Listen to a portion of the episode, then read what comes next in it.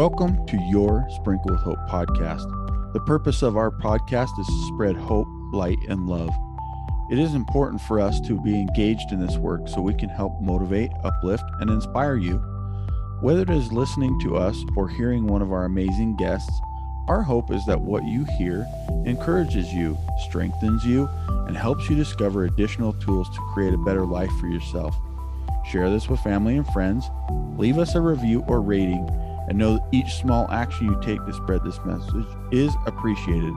Subscribe to our podcast or YouTube channel so you don't miss anything.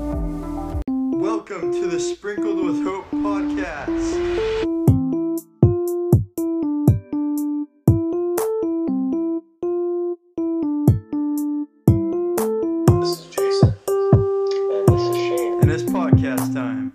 Welcome back to your Sprinkled with Hope podcast and your host, Jason. And we are so excited today to have Portia Louder with us, our guest. And she's amazing. I've, you know, I've been introduced to her story and just the things that she's doing. And she's got some great things going. I'll let her kind of introduce herself and share her what part of her background she would like to share with you guys. But Portia, we're so appreciative that you're able to come on with us today. Thank you. Thank you for having me. I'm excited. So, you want me to share a little bit about me then? yeah just uh, you know just a, a brief synopsis of, of a little bit about your background and kind of where you're at right now Sounds good. So, I am, um, I currently live in Highland with my husband, Chad. We have five children, three grandchildren, and then I also have a son that I gave up for adoption that we've been able to reconnect with. So, that's been something lately that's been really special for us. But I will go back a little bit. Um, I grew up here in Utah, in southern Utah, in Richfield, actually, small town outside the outskirts of Richfield. So it's really small. and I am the oldest of seven children. Um, I was baptized a member of the Church of Jesus Christ of Latter day Saints. But we were pretty non traditional in our home. My parents were kind of like the hippies back before it was cool, you know, to be a hippie. so, so we ate a lot of healthy food and things like that. But um, I would say almost anti-establishment. So organizations, going to school, boundaries, that kind of stuff wasn't our big thing. Creativity and things like that were more what our family was into. Um, if I could identify something early that was difficult for me, it was just I didn't know my worth, and I think that's Mhm. something that so many people struggle with. Um, and I, it- it's the thing that changes everything, right? Like once I knew my value, and for me that came uh, it came from god for me and it also came through a lot of pain and struggle but um, and through humility and coming to know my worth changed the way i saw others changed the way i saw my life and my purpose and um, i've come to believe the most important thing i can do for my children and, and the people around me is to be firmly grounded in that to know my value so that they have that person that can see it in them and that that's the model of that. But uh, at a young age I, I struggled with relationships. So even probably 12 or 13 i was dating older boys. Being the oldest of seven children in such a non-conforming family i think i almost took over the role of parent because there wasn't Mm, that yeah you know the parent in the home i become that um, and was probably looking to get married pretty early because that's what you do right yeah which did happen. Um, I was I will quit going to church at 13. I just didn't feel like I fit in. Um, I was pregnant by the time I was 17, and like when I look back at my life, I'm like, I just really have compassion for myself. I'm like, you poor girl, why did you do that all so hard, the hard way, you know? But uh, so I'm grateful that I can, you know, be a little bit more um, compassionate with myself than I used to be. But and I and I've had the opportunity to be around um, other women that are in that situation now, and because of that, I just want to put my arms around them and say, "You have this incredible future. Don't you give up." You know. yeah Um, for me, it went from one child at 17. I was um, married and divorced, had two children, was a single mother at 22. Excuse me, let me grab, grab some water.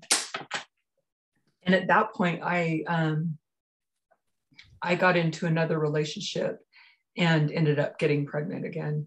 And I felt like I I was old enough to know and mature enough to know that I my kids deserve better than what I was providing for them. You know, I mm-hmm. and so I made that decision um, in prayer, which wasn't something that I was that familiar with, but because of the seriousness of the situation, I got on my knees and I asked for help. And my prayer was, um, I don't know what to do. You know, I um, I want to do better for my kids than I am. And I felt this warmth and comfort come over me. And I knew that the child was special, but he wasn't mine to keep. I knew it would be a boy. And I knew that I needed to find the right family for him. And um, that was a special experience. I went to several different places, attorneys, and I finally was sitting late one evening in an adoption office and a file came in. It had just come in and they hadn't even marked out the names or anything. And, and I said, I want to see it. It was like the last one, you know, and I said, I want to see it. And it had a picture of a family in front of a Christmas tree and they were all just cuddled together. And they already had three boys. So the, the lawyer said, There's no way that you can pick this family. And I said, Well, that's the family. like, I don't know what to tell you, you know? And so he made me go to several other appointments with people, potential parents. And then I said, set up the lunch. So we went to lunch and I knew right then, like I just knew, you know, it's never been a question for me. Um, I adore his parents, his mother and I, she has been so good to me. Like she's taught me how to be a mother in so many ways because of how, what a wonderful mother she is. And she's loved me, you know, yeah. which was not something I expected her to love me so much. And that um, has been very tender for me. Um, but after I had David, I was even emptier than I had been. And I think I didn't get counseling. I wasn't active in the church and I didn't have a real firm relationship with my Heavenly Father. And I started to use prescription drugs heavily. I ended up going from prescri- prescription drugs to street drugs. And and I reached a bottom that was um, was very like I've had two times in my life where I felt so in a hole, and this was one of them. And I I remember um, coming home late one night and my mom was there with my son and he had been crying for me for hours and my mom just said how could you do this? Like i don't even know you know what it would take for you to change if this isn't enough for you. And mm-hmm. that was a turning point for me. I walked downstairs with my son and i got on my knees and i begged god take this from me. Give me strength i don't have. Yeah. Show me the way out. I'll do whatever you want me to do you know? Um, and i I reached out to the bishop across the street who I had never met and I said, please help me. I don't know what I need to do, but I'll do whatever it is. And he was amazing. You know, he changed my life. He got me involved in the 12 step program. And man, it was really hard. I remember thinking, this will be the hardest thing I ever have to do. It, it wasn't. Sadly, I wish I could say it was, but it was. Don't ever say that.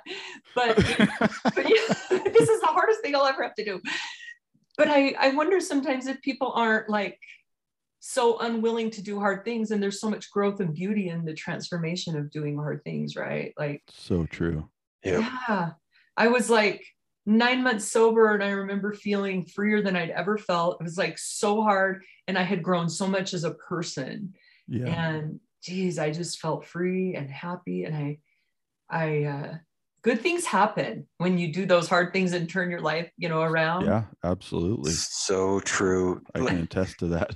yeah, that's so true. Portia, thank you for opening up. Um, that that's a lot of things to unpack. that's just but, the first half. yeah, that's just the first half. But if I if we could, let's go back to something that you said that Jason and I we always uh, tell our guests and remind them that they have worth, that they're valued, that they're loved, that all of that. And you you had mentioned that you didn't feel like you were worth really anything. Was there a defining moment in your life that you that that sort of changed for you and you realized, wait, Portia has worth and all of that. So I'm just curious if there is a defining moment or if it was a process. Okay, so um, it's interesting that you asked that because I um, we're going to skip ahead a little bit and we can go back and forth however you guys want. But um, I was at the MTC a couple nights ago. I get the opportunity and it's such a beautiful opportunity to go in and share some of my experiences with these new missionaries and that is the most important thing that i can share is how you know coming to know my worth because it really doesn't just change you it changes the way you see everyone else because you can see their worth too Yep. right? Mhm. so it just you become a whole different person. It's like my soul opened up and i could i felt so much love for others and i could see their incredible potential. So you know um the later half of my life i i've had like i said there were two times in my life where i felt like I was in a deep hole. One was in my addiction um, i had some years of sobriety and things were going pretty good for me but i relapsed and i ended up making some really poor decisions real estate fraud and i ended up going to prison. And when i got to prison um, just so you know what prison is like i mean we can go back and talk about this too but like it is like you are a nobody Yeah. I mean, you Yeah. don't have a name you wear the same clothes as everybody else you're not a mother you're not a wife i'm not a photographer i'm nothing no title matters we are which i found to be beautiful later because we're all on the same level but at that point in time just the, the walking into a very cold and cinder block world that was completely different than what i was used to was a shock and everybody looked unhappy to see me like nobody looked like hey welcome you know Right. yeah come on all in just like, yeah, yeah, it was like that. However, it became that way for me in time. Mm. But this, but initially when I walked in, um, I was devastated for several days. I just almost couldn't even get off the bunk. I just laid there, just curled up, like, how can I do this? It seemed like a week was impossible. Who could, you know, and I was sentenced to seven years in prison. So it was daunting, overwhelming, seemed impossible. Mhm. So I late one night, I got on my knees and I just said, Heavenly Father, I am nobody to anybody. I am in such a deep hole. I have made so many mistakes. I have, I, you know, I, my heart just aches for my children. But on top of that, I can see now, like the reality of my situation of how far I've fallen is very extreme. And I don't know if I can do this on my own. I mean, I'm pretty sure I can't, but I don't know how I can do it anyway at all. I need Yeah. help. I and I said, I feel so worthless, you know. I guess the I mean, when you don't have the worldly accolades telling you who you are, I was so strict of all that. And I said, I need to know who I am to you. And I had an experience where I felt like I was kneeling before the Savior. I could just, I mean, I had nothing important about me, just me like anyone else kneeling before the Savior. And, and I felt more loved than I have ever felt in my whole life. Like, and my husband Mm. loves me a lot, you know, yeah pretty special. I mean, he must because he stayed with me through a lot of hard things. but he, but I felt wrapped in love, and I felt this incredible, like way more. I, I knew my worth and I knew how important my purpose on this earth was. And here I am in the lowliest of situations.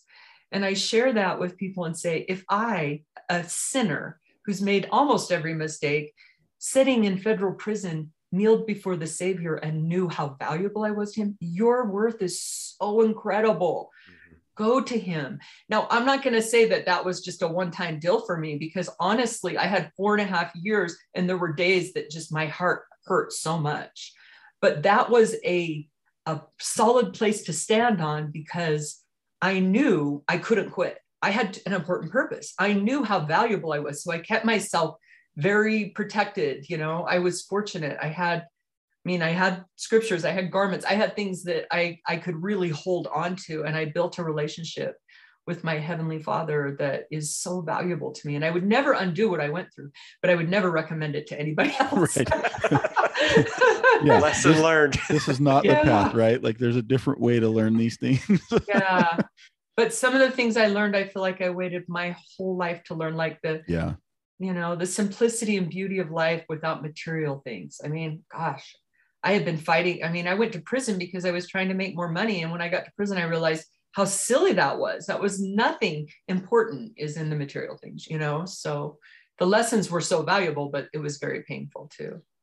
yeah thank you seriously for sharing this I, I mean opening up and being vulnerable is tough i know you, you know i i've struggled with addiction before in my past and and that's Mhm. just not my life anymore and hasn't been for a long time so i Mhm. can understand and, and appreciate where you've come from and having that vulnerability and being vulnerable Um, let's talk about you, you know your time in prison and just some of the the friendships and and how you showed other people their worth and value because that's probably a place where I'm assuming uh, you know I can only assume Mhm. that some people just don't feel like they have any worth and and I know that I've listened to some of your stories and things like that and stuff that you shared and friends that you made there um, Yeah. and how did you help them kind of find their their worth and value Well, I'm glad you asked that because because I don't know that I've ever gone into detail other than I share it in my book, but I don't know that I've gone into a lot of detail about this.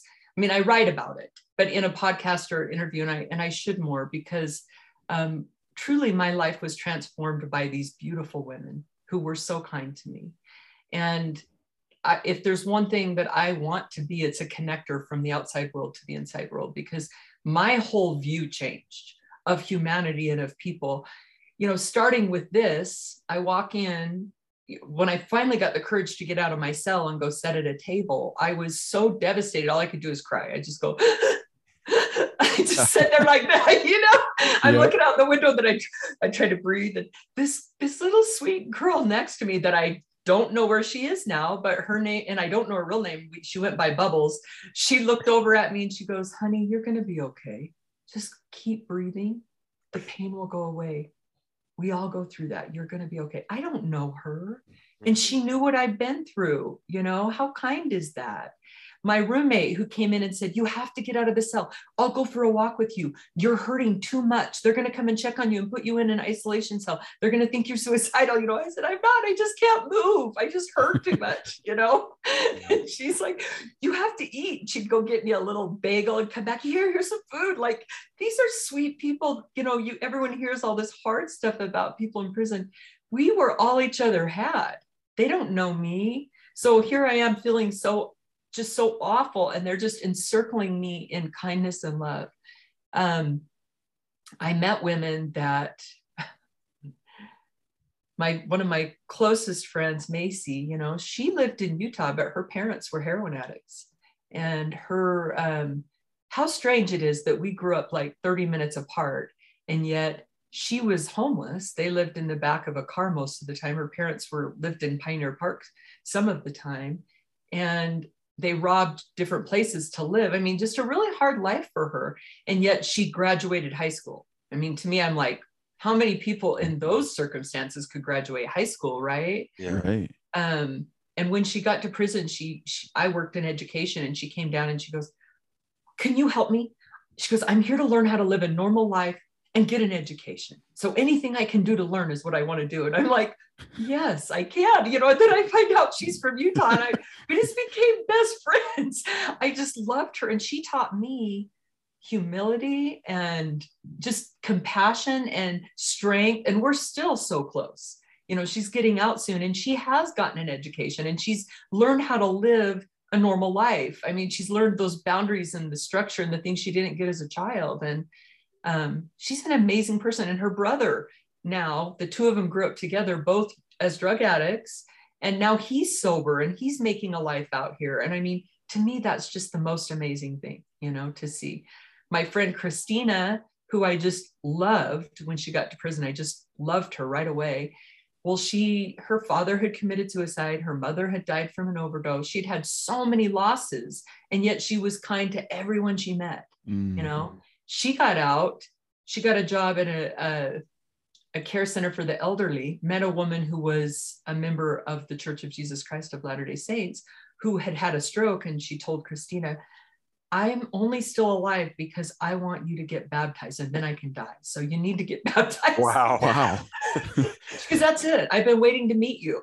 and Christina calls me and she goes, I'm meeting with the missionaries. And I mean, when she was in prison, I knew she was Christian. We prayed together, but I wasn't trying to convert her because she actually had so many more things figured out than me. Like she would pray every night for 45 minutes in a folding chair. And I'm looking at her going, I have a few things to learn from this girl, you know?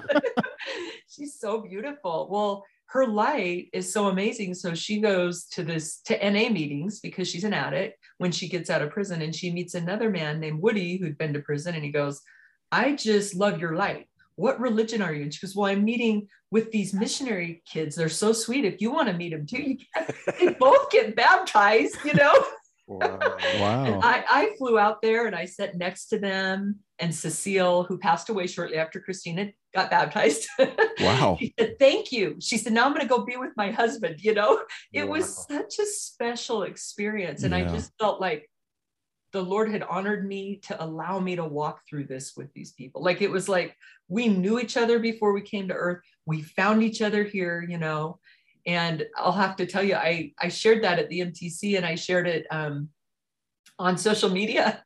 And a guy from Indiana who's a Christian reached out and he goes, I don't know if that's your religion or just your belief, but I believe it too. Can you tell me more about that thing where we know each other before we come to earth? I said, Yes, I can. So we've been talking on the phone too, you know?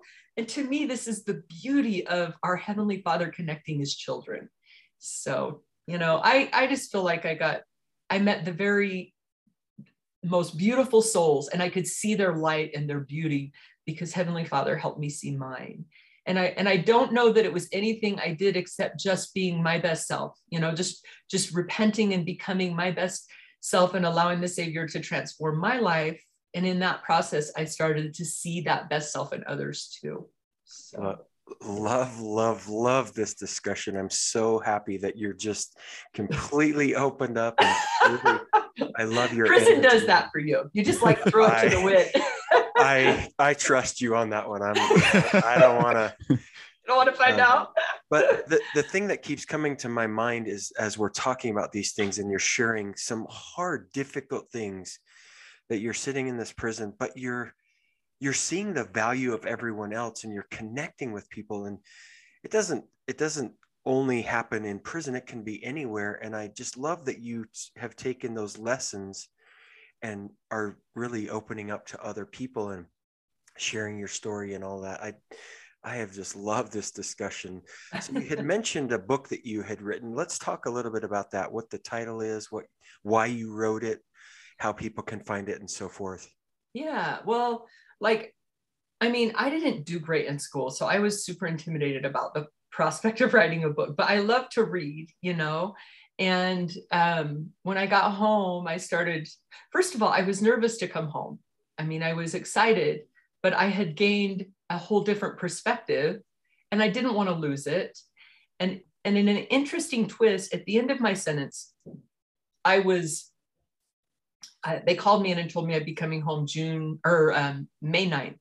Well, my son, I had missed my son's high school years. He was graduating at the end of May. So we were excited. Our family was prepared and ready. And then they called me May 7th, two days before my family was coming to pick me up, called me back in and said, We're going to keep you another three months. There's not room on the pro- probation log or whatever. And I'm like, I'm going to throw up. I just looked at him. I said, I can't do this to my family. We've been through so much already, please. And they're like, yeah, it's just what it is, you know? So, um, so I cried every morning. I went to the chapel. I was like, Heavenly Father, I did my part. I did what you asked me to do. Why? I know you can fix it, you know? and I was so sad. And a man came in to, um, that was a volunteer, a member of the church. This was, I was at three different prisons. This was at the end in California. And so we had volunteers that came in and he said, let me give you a blessing. And I said, oh, I, you know, I was just so, my heart just hurt. And he said, um, he put his hands on my head and he, he said, your heavenly father wants to give you a lot more than three more months of freedom. He said, you are one of his choice daughters and his, he has endowed you with strength to get through this. And then he said this to me, and this is something I had been praying for and praying for. I did not want to forget what I had been through because I had had all these amazing experiences. And he goes, and you are promised by your Heavenly Father that you will not forget what you've been through and you will be able to share your experiences and it will make a difference in the lives of others, especially the youth. And I was like, how did he know? You know? so then I got off the phone and went and called Chara. I when I got done, I called my husband. I go, we're fine. We got to get through this. This is fine. You know, Heavenly Yeah. Father's Yeah. in it with us. oh, I would have redone that three months over and over because when I got out, my I did not re- I did not forget anything. Like my heart was so full, and I they made me go work at a job where I can make the best money I could when I was first out. I for like three months I was still under the BOP custody, and then I got off that and so I worked as a photographer, which is what I did when I was younger. And and then I I felt pretty impressed that I should try to find a job doing like I went to a treatment center and I started working at a treatment center. I just needed to stay connected to the same type of thing I was doing in prison, right? Mm-hmm. So I worked graves and I just I started writing a book. and I mean honestly I I didn't think I could and then I wrote an outline and I was like but I know, you know, and I all the experiences were so in my heart that I just and in fact my sister and I last night we were at um, an expo center talking about I was speaking and someone came up and said, How did you write a book? And she goes, It's actually a miracle. She would send me chapters every week and I would read them and I would say, How did you become a good writer? You know, and I'm like, Heavenly Father. But um, it wasn't just, I needed to share these beautiful women's stories. Like I needed to share the transformation that took place in my life and how loved we all are. And I just don't think that story had been told. Like uh, you hear all the garbage about prison, but do you hear about the kindness and the connection and the compassion. And I was like, so my book is called Living Louder, which my last name's Louder, and it's titled, the subtitle is A Compassionate Journey Through Federal Prison. And I have people say, A compassionate journey. I'm like, yes, because that's what it was. Yeah. Yes. So beautiful. It, yeah, it's awesome. I, I love your story, and I and I hope that people get your book and continue yeah. to follow you and and and just see see how uh, you, uh, you know you can make your life whatever you want i think right. sometimes people think oh there's no way i could do that or be that way right like i but it's through those challenging times that that's where the beauty of all these other things that you you know you have right you know when a fire comes in and and scorches the ground you know then trees and flowers and bushes and things start to grow right and that's just how life is i mean we we can blossom those things through through those difficult and challenging times. Yeah. Portia, this has been awesome. So near the end of our our discussion, mm-hmm. um, and again, we could probably go on for another half an hour and and not even touch near the amount, but we'll we'll have to have you on again. Yeah. But uh, so near the end, we we what we like to uh, do is what we call the double down dose. And uh-huh. so it's two questions, two final questions that we have. I'll ask one and then Shane will ask a follow up to that. We talk a lot about hope. And so, what is your definition of hope, or how would you define hope? You have to ask a hard question. the second one might be harder. It'll, ah! be, it'll be harder. Uh oh.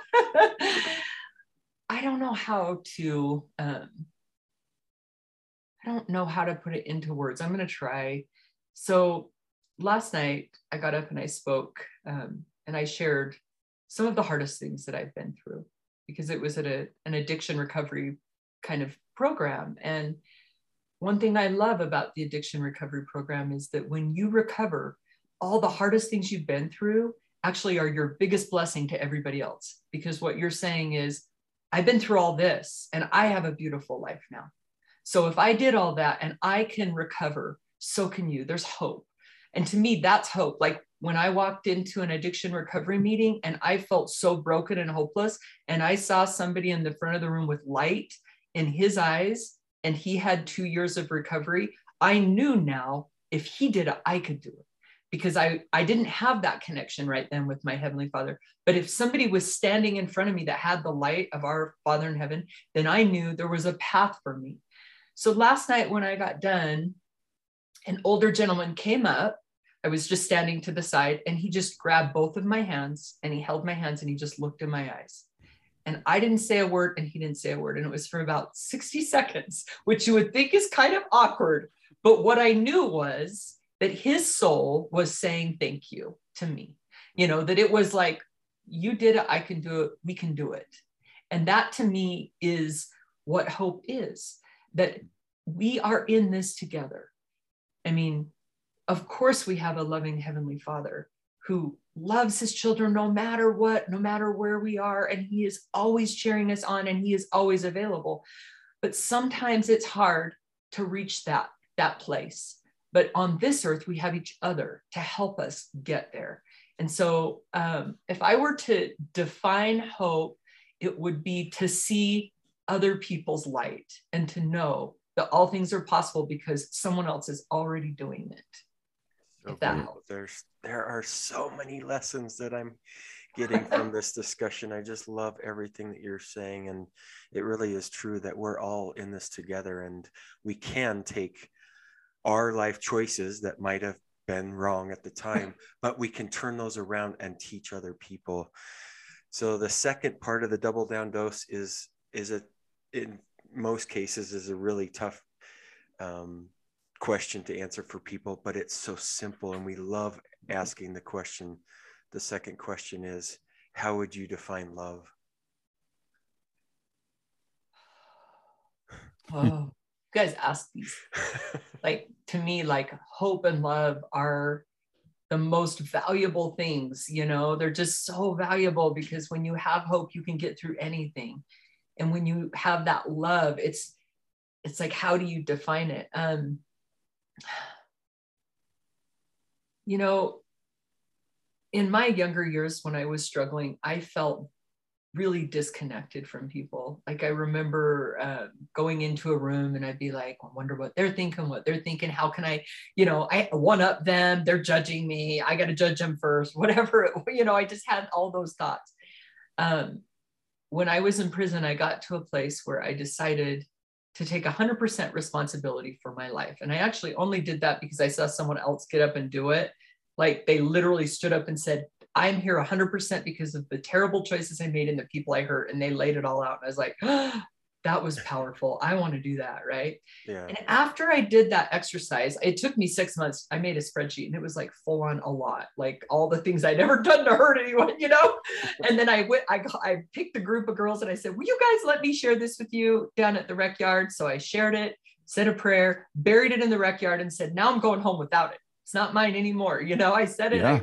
Love and that. um and after that experience my soul opened up like my love my connection like i could just a new girl could come into prison and i'd just be like hi and put my arms around her you know i just felt so much love for people. It was like i cleared out the wreckage of my you know my pain and stuff. And um i i remember when i i was in a treatment program and we it was kind of difficult because we would there were just hard things that we were talking about. And the girls would always come in and say i'm sitting next to miss louder you know i want to sit by her.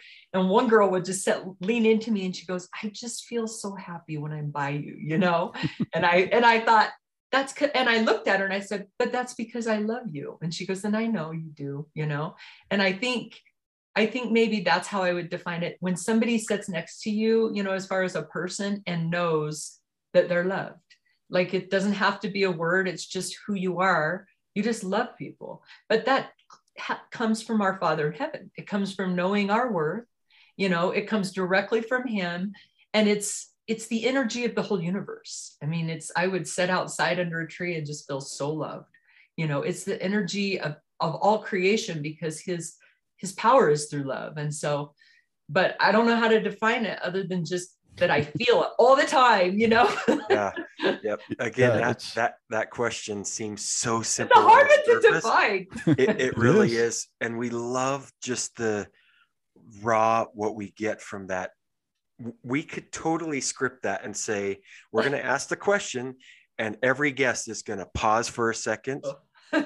They're going to look up and think i've never been asked that question. Yeah it's a good um, question. so and we just love hearing the perspective of our guests. So portia seriously thank you so much for joining us and opening up. We we hope that you feel a part of our podcast family now. Um, like jason had mentioned we'd love to have you on again. We just had a discussion but there's so many things we could dive deeper into. So yeah. thank you so much. Thank you for having me. It's been a joy. And if you ever, yeah, I love to talk about hope, and you guys have been great. So thank you.